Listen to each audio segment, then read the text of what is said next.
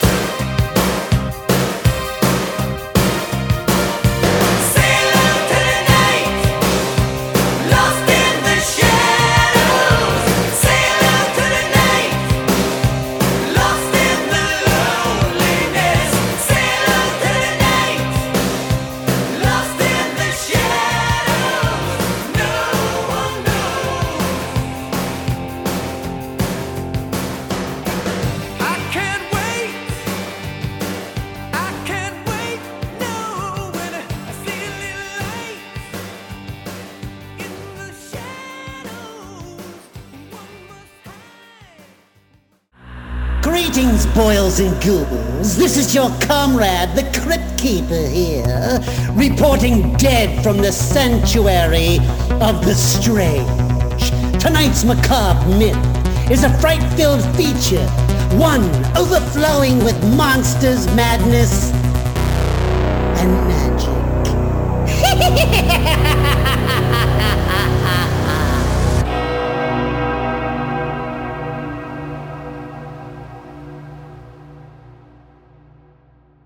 All right, Lou, take us back in time.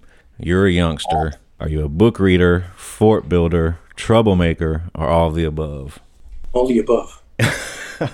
all the above, yes, and more. So, uh, since you're all the above, let's start with books then. Did you have an author or maybe a genre that you leaned towards growing up? It was always history. I, I read, I remember reading the uh, biography of Wyatt Earp, Daniel Boone, you know, historical figures, uh, mostly in, in our country's history. I'm the same. You know, I was, I guess most kids go through like a cowboy or a dinosaur phase. I was a Billy the Kid fan growing up. That's right. That's right. I didn't care which side of the law they were on. You know, I just just like to read something interesting and with a lot of action in it. yeah, yeah. So when you say you were you were causing trouble, we- is it uh you know knocking mailboxes off the post or? Um, not not quite anything like that, but you know, we'd be playing a game of touch football with with a bunch of kids my age or sometimes a little younger, and the touch game eventually would, would descend into tackle. Ultimately, somebody would go home crying. so whereabouts did you grow up, by the way? in uh, uh, Rochester, New York, my hometown forever. I did I did move to to uh, Westchester County, right above New York City, when when Foreigner started, because it was so expensive to live in New York City.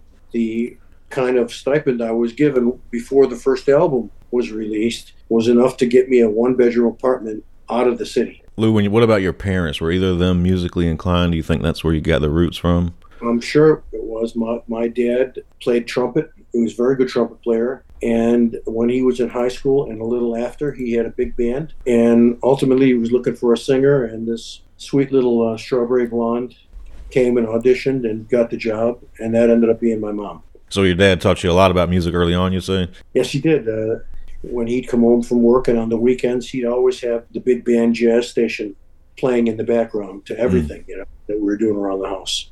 My mom had, had told him that when they got married and they started a family, that he couldn't be out playing clubs till two in the morning and, and then being to work the next day at 6.30 that doesn't make for a, a good life and he, he uh, worked at a, a metal facilitating factory they made desks and uh, file cabinets and things he operated the shears that would cut the big metal pieces into shape. And one wrong move on those, you could lose a finger or a hand. You know. Yeah, no more trumpet. Yep. So, so my mom more or less convinced him to put the trumpet away for a while, and that ended up being 22 years until all the kids were grown and out of the house. Then my dad picked up his horn, started practicing, got in touch with a couple guys that he played with when he was young, and found out that they were still playing and they put together a big band in the 80s and 90s. That's a cool story. So he did pick it back up. pick it back up, yeah. And we lived in the town of Gates, and it was a swing band, so the band was called the Gate Swingers. Uh, and, and I actually got a chance to sit in with them a couple times and, and sing sing a couple of those uh, those songs from the 40s. So, what did your dad think when you decided to pursue music? Was it a proud moment for him? It, was a problem for my mom and dad hmm. because mm although they really didn't know the extent of what that kind of life could be, they, they knew from their experiences that if uh, somehow I was weak or started off on the wrong foot or something, that it could lead to alcoholism and, and uh, drug abuse and washing out. You know, they were very concerned about that for me. They didn't want that. So, Lou, when you think back to formative films and TV shows that you grew up on, what comes to mind? Rawhide, The Rebel, Nick Adams. Gunsmoke for sure. Western fan then, just in general. what about the uh, first movie you saw in theaters? Do you remember that? Old Yeller. Oh, that's a rough one. It's a great movie, but the ending is, is terrible. Yeah, I bet there wasn't a dry in the theater. right. Yes.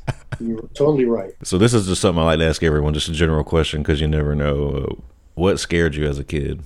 The neighborhood I was in.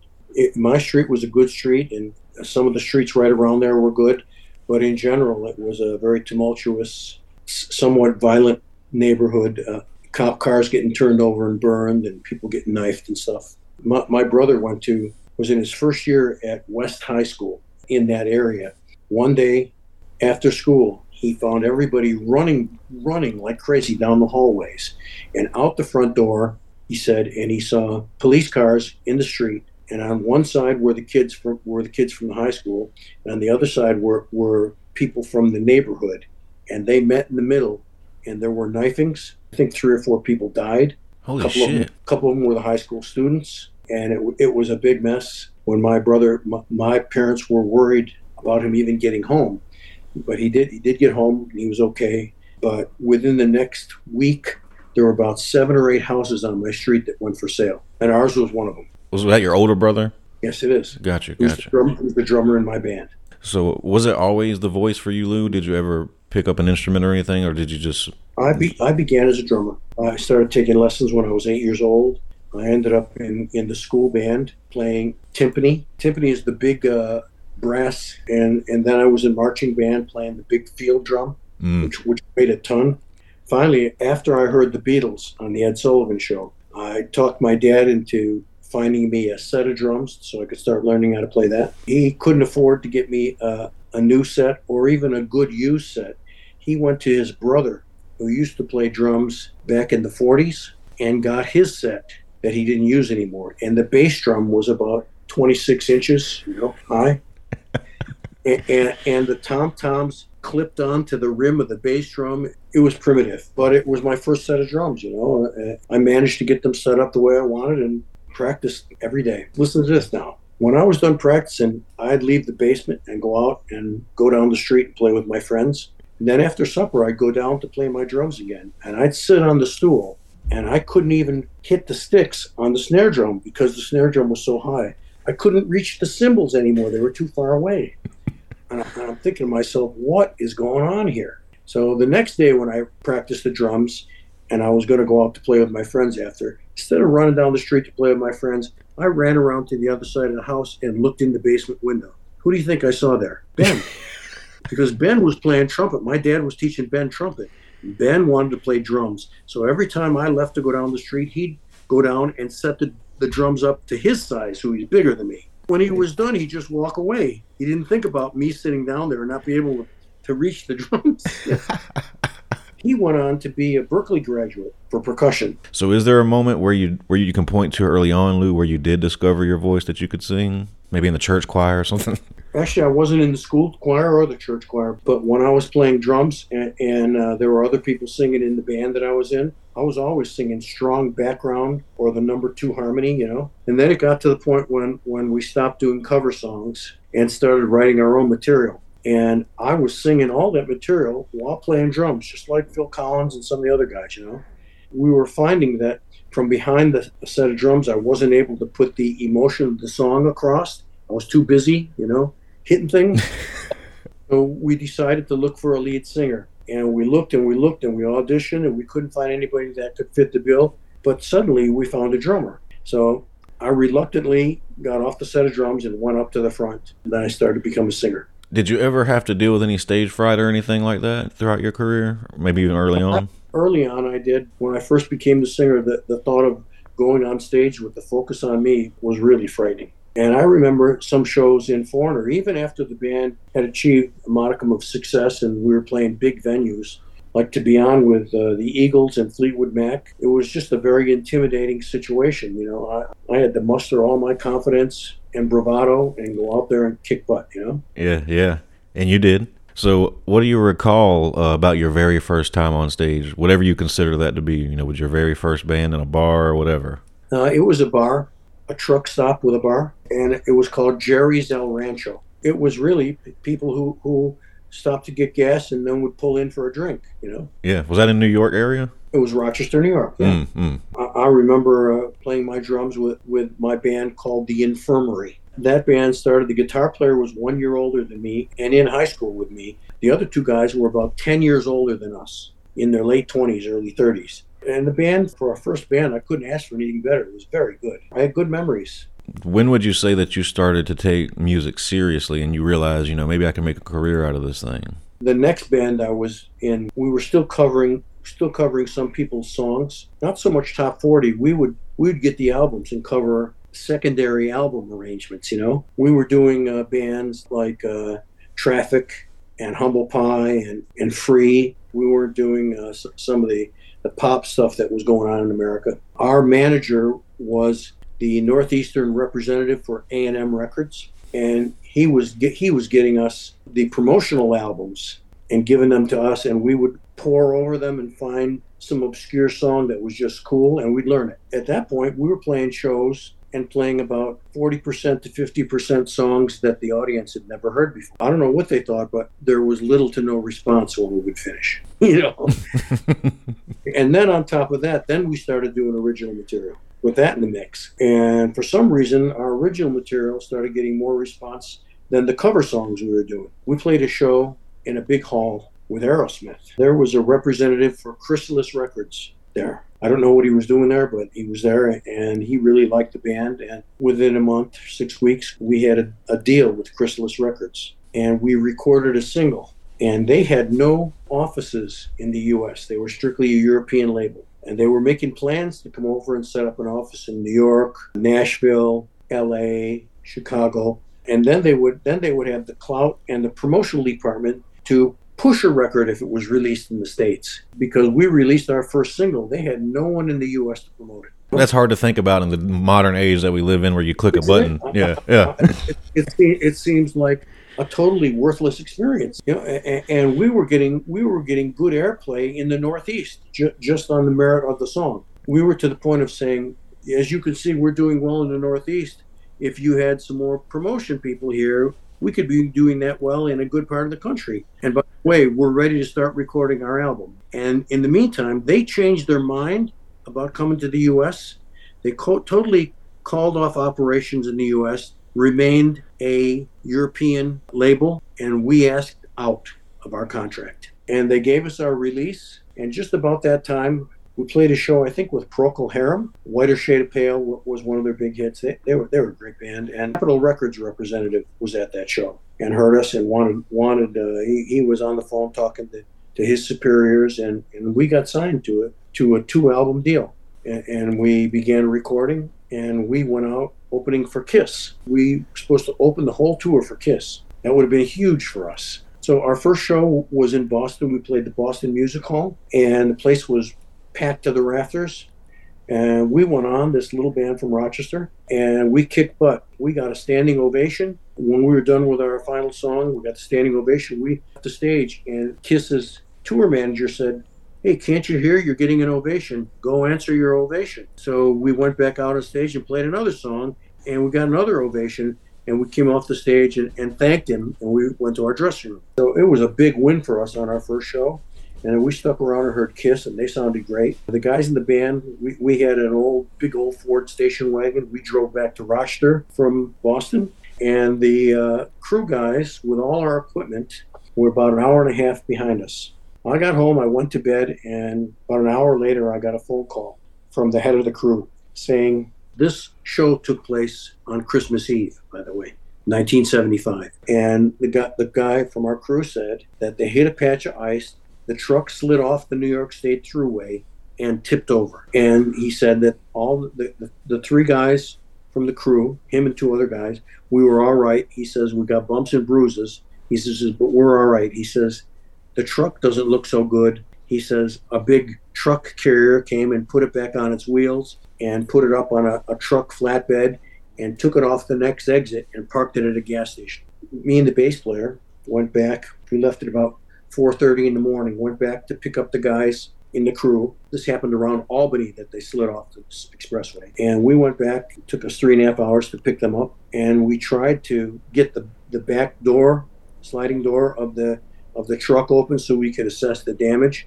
It went up about three inches and wouldn't go any farther. We all went back and had Christmas with our families, not knowing what it looked like inside that truck. So we called the station the day after Christmas and they said they got they got the door open come and look so a couple of us went down and the amps were all smashed in where, where the material was in the front the speakers were sh- shattered the heads were all broken the drums even though they were in cases when we lifted up they were out of round. They weren't round anymore. They were oblong. And the b3 had the legs knocked off. It was a big mess. The truck was totaled. 75% of our instruments were not usable again. And we were supposed to be in Miami on the 27th of December to play a show with Kiss. And there was no way we were going to make it. So I called Kiss's tour manager, let him know what happened to, to us after we left them that night in Boston, and let him know we were trying to, to get some financing to put some kind of equipment in a small truck together to continue with our responsibility as an opening act, finish the tour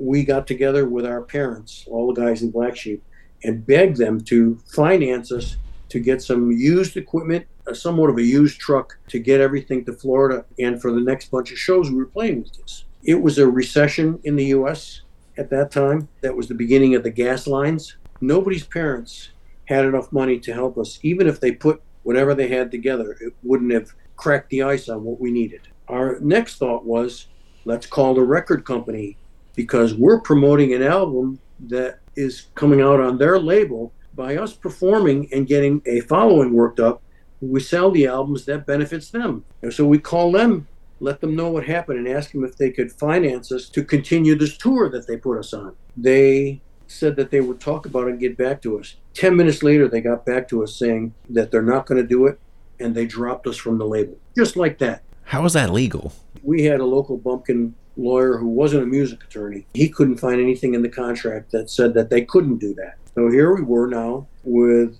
a truck and equipment that's destroyed. This was December. We didn't get our insurance check for the truck and the equipment until May. The guys in the band, we would all meet once a week to talk about what can we do. we all had part-time jobs. We were saving our money to get little uh, Fender uh, twin reverbs and a set of used, small set of used drums and starting to play clubs in Rochester again. That's what we planned on doing. And then while we were in one of those meetings, my dad called me and said, "There's this guy named Mick who keeps calling and he wants to talk to you." Now let me preface this by saying Black Sheep's manager got us into the Auditorium Theater in Rochester to hear Spooky Tooth. And the guitar player in Spooky Tooth at that time was Mick Jones. So we heard Spooky Tooth set, and they were very good. And then we got to meet them backstage after. I had the two Black Sheep albums and gave them to Mick. And I said, This is for you to listen to and hear hear what, what where we are uh, musically, what our style is and our songs and stuff. He thanked me, and apparently he liked what he heard because his call when I finally did talk to him, he said, I'm not in Spooky Tooth anymore. I'm putting together a new band. I have management, I have backing. I like the way you sing. He says, I like your style of vocals. He says, Would you consider coming to New York and auditioning for this new band of mine? I paused. I says, You know, Mick, that, that's, a, that's an awesome offer. I says, But I'm loyal to my band. We were on the verge of something really good, and an accident took us out. For me to bail out at this point, I says, I couldn't live with myself. I says, I, I I, have to keep trying to put my band back back together and in a good situation. I says, I appreciate the offer. It sounds very interesting, but I'm going to have to pass. And he says, he says, okay. He says, listen, is it okay if I call you back in about a month? And I said, sure. So I went and told told the guys in Black Sheep who it was that called and what the offer was, and they looked at themselves. They looked around, and then they looked at me and they said, "What are you kidding? You're not going to go?" I says, "This is my band right here. I says, regardless if there's no equipment, this is my band. And they said, we appreciate that, Lou, but we can sense that that this is also the end of your band. Mm. Why don't you go and see what you can do in New York? So very reluctantly, when Mick called back, I told him that I spoke to the guys and they're encouraging me to, to go to New York and try out for the band. I said, so I will. So he sent me a ticket. I flew to New York. It wasn't a live audition. We went to a studio where they had tracks recorded already of Feels Like the First Time, At War with the World, can't remember what else, a couple other songs. We would listen to the music and Mick would, would sing the melody to me, and we had the words written out. So I went in and started singing the songs. It took a little while to get comfortable doing that, you know. But I sang, I think I sang three of the songs. And when I came back in from the live room, they were like, that sounded awesome. That was really good. So Mick says, he says, tomorrow, he says, you want to come to my apartment and we'll see how, how it feels like if we work on a new idea? I said, sure. Well, I had gone to New York with a little satchel with two changes of underwear and two, two changes of socks and one extra t-shirt. We wrote Long, Long Way From Home. We were working on Cold as Ice. We were working on a bunch of different songs. And then we were rehearsing them. We would work on the songs in the evening and the next day we would we would rehearse the songs with the band. Our manager had had a penthouse floor. It was an 18th floor, and the offices were all the way around the outside, and the inside was a big empty room that became our rehearsal room. So we were working, and and one time I stopped the band. I says, I says, you know what? I says I've been working working hard with you guys for two and a half weeks, and with you too, Mick. Says no one's ever told me if I'm in or not. You know, if I, if I have the job they started laughing. They said, "What do you think? We'd, we'd work you this hard if you weren't going to be in." If you had to to pinpoint a place in your own head, Lou, where you when you're you're with Foreigner now, is there a moment you can point to where you think, "Oh, holy shit, I've made it"?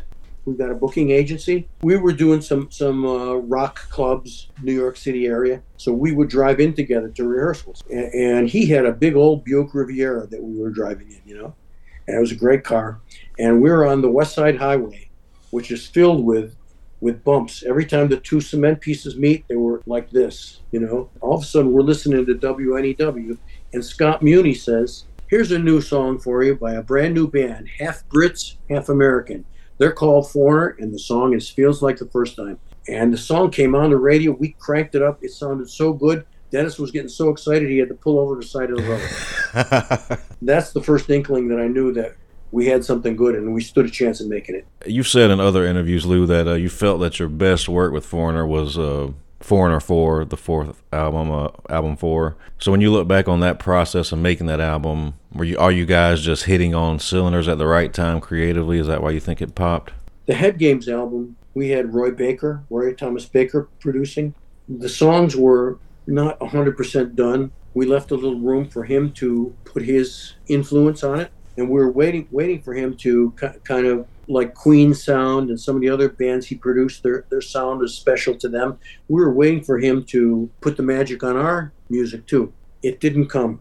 He he was having marital problems. He was hitting the bottle heavily, and he would sh- show up like that for our sessions. So the album was done, and there were good songs on there, but it, it didn't sound finished to us. It sounded like it was three quarters done, and we just put it out. It didn't get the good reviews that the other ones got. It didn't sell nearly as well as any of the first two albums. So w- when that album finished and we started writing songs for the next album, we let Ian McDonald and Al Greenwood, we let them go. We needed innovative playing with a fresh mind and not no preconceived ideas of what foreigners should sound like. And they were kind of they were kind of locked into the first two albums, and everything they played on the new songs sounded like we heard it before. So we reluctantly let him go. It, it didn't go well when we let him go. There were hard feelings and stuff. So it was just Dennis Elliott on drums, Rick Wills on bass, Mick on guitar, and myself on vocals.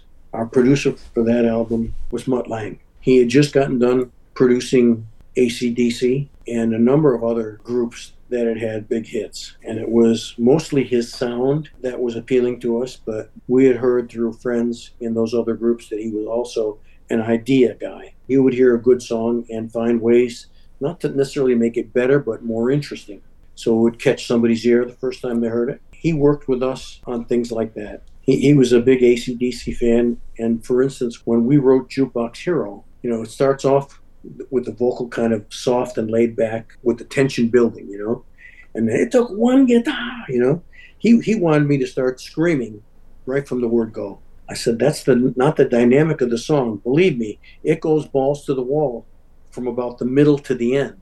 I says, but but the tension is building in those first few verses. I says, you got to let that build before it boils over. And he reluctantly let it go and confided in me later that his idea really wouldn't have worked for the song if we had accepted it. And he's glad that we stuck to our guns. He had a really good engineer that was with him all the time. It was, it was just a terrific, terrific songs, terrific performance, and great production. And that album ended up being our first number one album.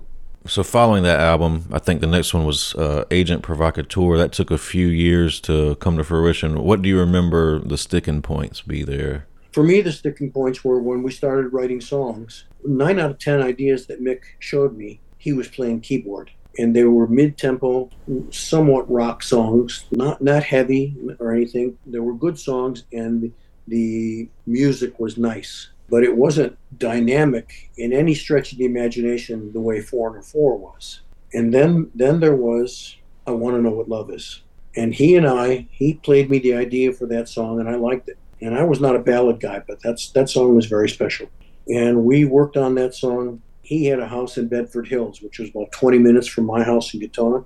So I was over his house at least five out of seven nights a week having dinner and working till one or two in the morning with him on that song specifically. And we would just hit creative dead ends, walk away from it frustrated. Kept plugging away, and we ended up getting the body of the song correct and the, the, the chorus, lyrics, and melody the way we wanted it. And uh, we were set to go in and record it. Mick had a friend who he knew from, from years ago. He heard the song and told Mick that he had been working for a gospel label the past few years, and he says, I know what the song needs. He says it needs a gospel choir in the choruses. And, and Mick was taken aback, and he thought about it, and he goes, You could be right. His friend says, I have just the choir for you. It's New Jersey Mass Choir.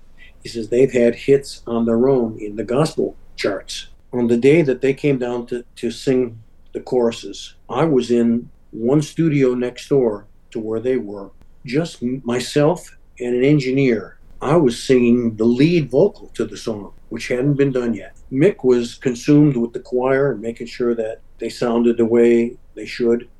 And I was in the next studio over singing the lead vocal.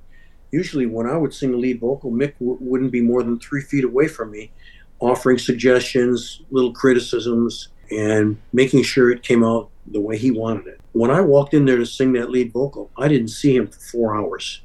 Oh. And when I saw him, I handed him the tape and I said, I'm done. And he looked at me like, What do you mean you're done? I haven't even heard it yet. He didn't say that. But then with the, with the gospel choir there in front of the mics, he played my version with my lead vocals on it and my vocals on, on the chorus too. And the choir sang along with, with the choruses. I got goosebumps and chills all over my body, and I looked over at Mick and he was crying. So when we were recording that album, at the end of completion of every song, Mick and I would sit down at a table, and on a little piece of paper, we would write out what we thought the split was for the song between the two of us as writers, you know. And we'd done that from album one. So, like Hot Blooded was 50 50. Double Vision was 60 for Mick, 40 for me. You know, and other songs had different different splits. And I wrote 60 for Mick, 40 for me. And I slid that piece of paper over to him, and he slid one over to me. So I saw him look at my piece of paper, and, and, and he, he didn't smile or anything. He had stone face on it. And I picked up my piece of paper. You know what he had on it? 95 5 for him. We had worked on that song since it was just a little tiny idea for weeks and weeks and weeks until it became a song. The arrangement of the song, and plus I sang the ad libs and I sang the hell out of the song. And his best offer was 95 5. I was insulted, I was angry, and I knew right away why it was because he knew that song was going to be number one and he wanted it all for himself but he would sacrifice 5%. I tore the piece of paper up and I says, Mick, I know why you're doing this. I says, you want the song for yourself. So it just says Jones under writers. I says, you do that. I says, I said, I don't want any part of it. So he did. Song went to number one. The song itself sold millions, millions and millions of songs. I think it went two and a half times platinum just for the single. It was immediately re-recorded by Wynonna Judd had a worldwide hit with it. So it was it was a number one hit for. Him. He made millions and millions of dollars off just that song. I didn't see a nickel. How do you think that affected us that, next time we were going to do an album? Yeah, yeah, I can totally so, see. So, so, after after the album with "I Want to Know What Love Is" w- w- was done, that was the only. Well, that was yesterday. Was it was a hit too? But, but that's it. Usually we had we had three or four singles. It went deep into the album cuts. But with him playing keyboards most of the time, the FM stations weren't playing the song the songs either, you know. After the success of I Want to Know What Love Is, he and his wife, we toured to support that album, obviously. And then after the tour's over, he and his wife went on a round the world yacht trip. He was gone about four and a half months. In the time that he was gone, I wrote and recorded my first solo album the solo album was ready or not. So your experience, pretty much saying that your relationship, your professional relationship, was fractured on. Uh, I want to know what love is, and that's what ushered you to make your first solo album. That's correct. Yeah. At the same time, I believe, is when uh, you created "Lost in the Shadows" for the Lost Boys soundtrack. Correct. That's exactly right. Yes, it is. Did those, do you think "I Want to Know What Love Is"? Did that help you land that opportunity, or was that already in the works? That, that was already in the works. Uh, our producer, the director of, of, Lost Boys, called our producer, who knew he was working with, who we knew he knew was working with us, and asked if we had any song ideas that he could possibly use for this new movie, The Lost Boys. And we did have an idea, and we started to.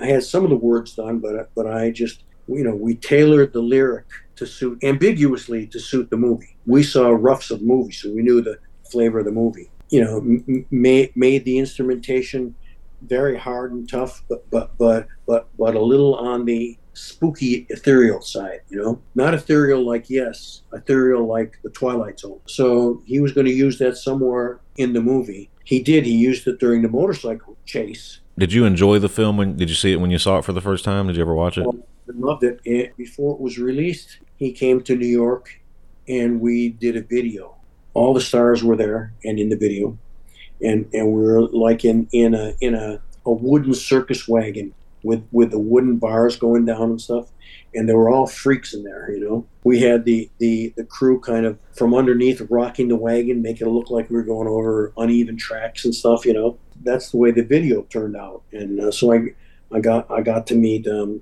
everybody jason patric Kiefer Sutherland, the whole crew. Yes, it was it was really fun, really fun. They gave me one of their leather jackets with the leopard down the leopard painted down the side of one sleeve and stuff.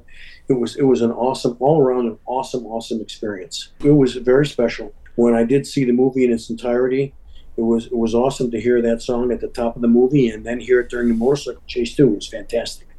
Just that film in general has one of the best movie soundtracks of all time. I think so too. Mm. And you know what else it has? Lasting power. You know that it's still still a huge audience for it. I think there will be for a long time coming. That's a mark of any great music, great movies, if it stands the test of time. You know. Like I said, well, he he and his wife were on their world cruise. I recorded and with Atlantic's permission, because they knew he was going for a long time too, released my first solo album. And I got a spot as special guest for Steve Miller, which was a very good break. His his audience is a little different than mine. His his music is not as hard and, and as tough, but but it's still good music. Us in the opening s- slot playing Midnight Blue and Ready or Not and some of some of those songs. His audience gleaned right to us. It, it was it was awesome being a part of his tour. Apparently, when Mick finally did get back and found out that I wrote and recorded a solo album. It was not only released, but I was on the road promoting it. He went through the roof.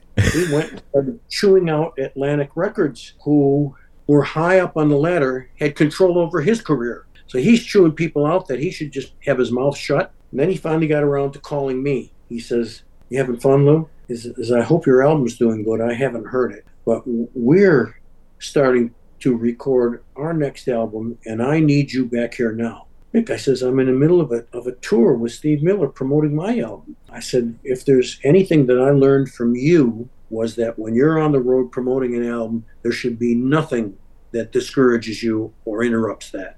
I says, I'm taking those words as truth. So if you want my help when the tour's done in another four to five weeks, I said, I'll be glad to come back to New York and start working on the album. How do you take that? Not good.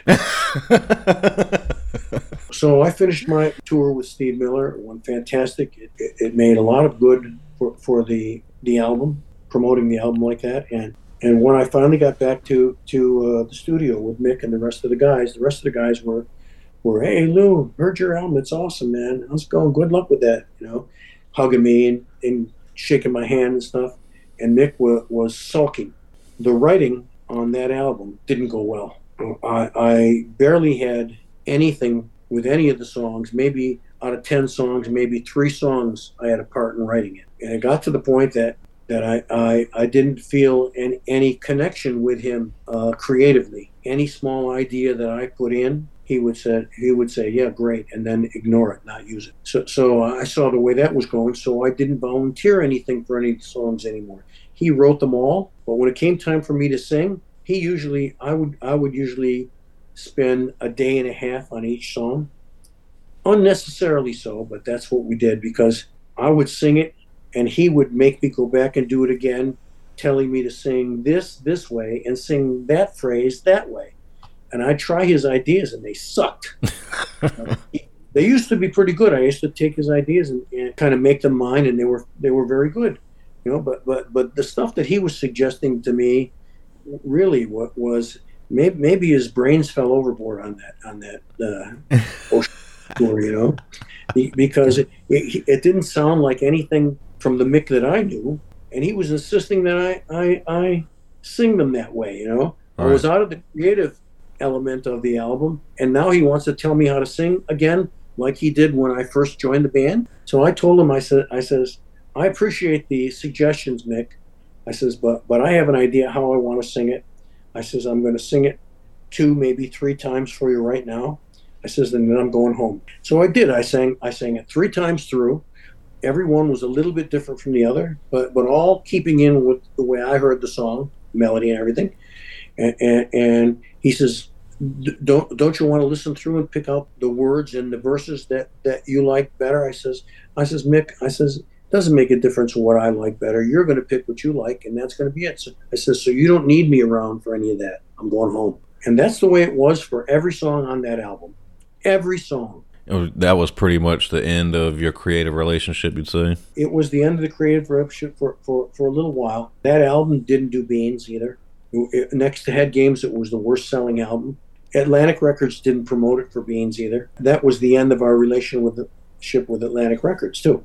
I know you ultimately leave the band, Lou. How do you how do you guys mend it to the point where you come back for that second stint? Well, you know, I, I, I was uh, finishing up the completion of my second album by that time. I got a call from him in a very friendly voice asking me how I was and how I was doing and how's the album coming and asked me don't forget in between there he got that that other singer I can't remember what his name is and they did an album that completely didn't get any airplay didn't get any sales and I think Atlantic Records told him he better find me and get on the phone if he wants any band at all to continue so he did ask me when I was done with the album before I started touring do you think I could spend a little time and work on this new Foreigner album so I did a short tour with with my for this uh, second solo album, and then I came came around and we started working on for, the for, Foreigner's last last album with the original lineup,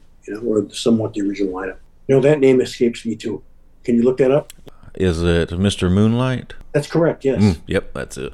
When we were working on that album, Mick let me take the lead in ideas of how to shape the song and the temperament that I liked in the song and stuff, and and how how filled with quadruple guitars it should be and stuff. And I, I wanted it thinned out a little bit. I wanted it hard and heavy, but not so many instruments one on top of the other. Next to Foreigner 4, that's my favorite album. I think they're as good as almost anything Foreigner's ever done. But we were, we were not with Atlantic. We were with a new record company who promised us the moon, and they didn't promote it. It wasn't even in the record stores when, when we were touring and we'd go to a different city. I'd go right to the biggest record store and, and find Foreigner and leaf through it. I'd find all the other albums, but the new album wasn't in stock.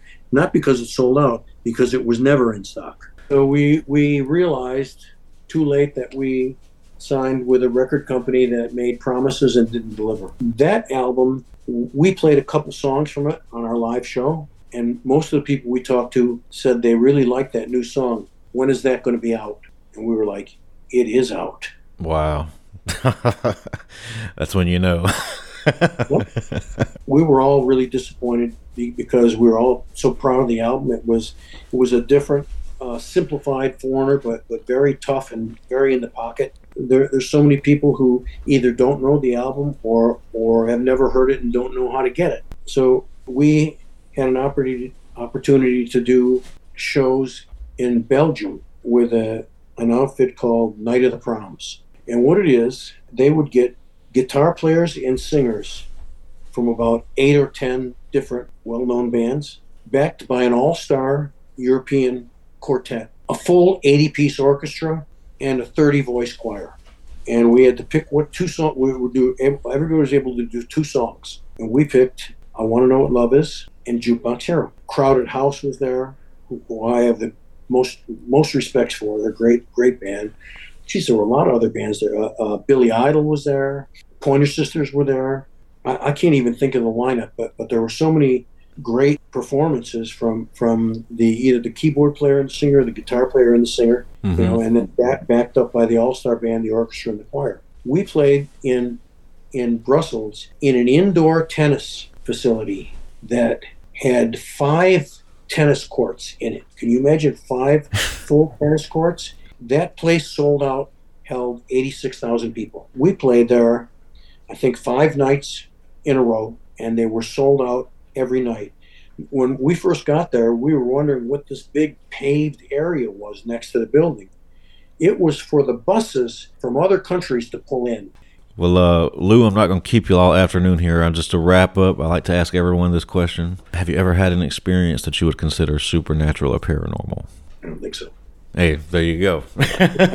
Honestly, if it happened, I, I think I would know it for what it was. Right. And I can't, can't, I can't say that I ever have. I ask everyone that question. Sometimes I get a 30 minute answer. Sometimes it's five seconds. I mean, I could have made something up. But. Right. well, Lou, it's been a pleasure talking to you, man. I want to thank you for giving me some of your time here. Thank you, sir. I appreciate you. My pleasure. You have a great My rest pleasure. of your day. Nice Bye. talking to you. Bye bye now. Take care. All right. Bye bye. All right, folks. That's a wrap. I hope you enjoyed that chat with Lou. As always, thanks for listening. And we'll see you back next time. Monsters, madness, and magic.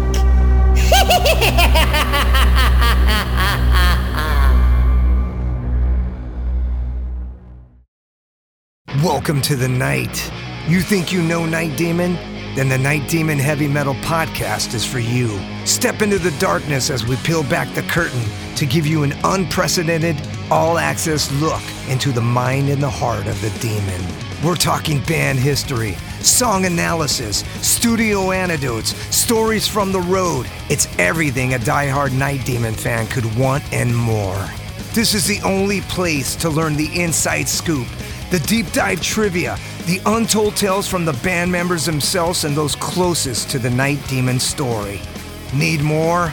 The sacred Night Demon Crypt will be pried open to reveal demo recordings that have never before seen the light of day, all with in depth commentary by the band and the people who were there for the writing and recording process. This is a gold mine, a treasure trove of all things Night Demon. Head over to nightdemon.net or wherever you listen to podcasts.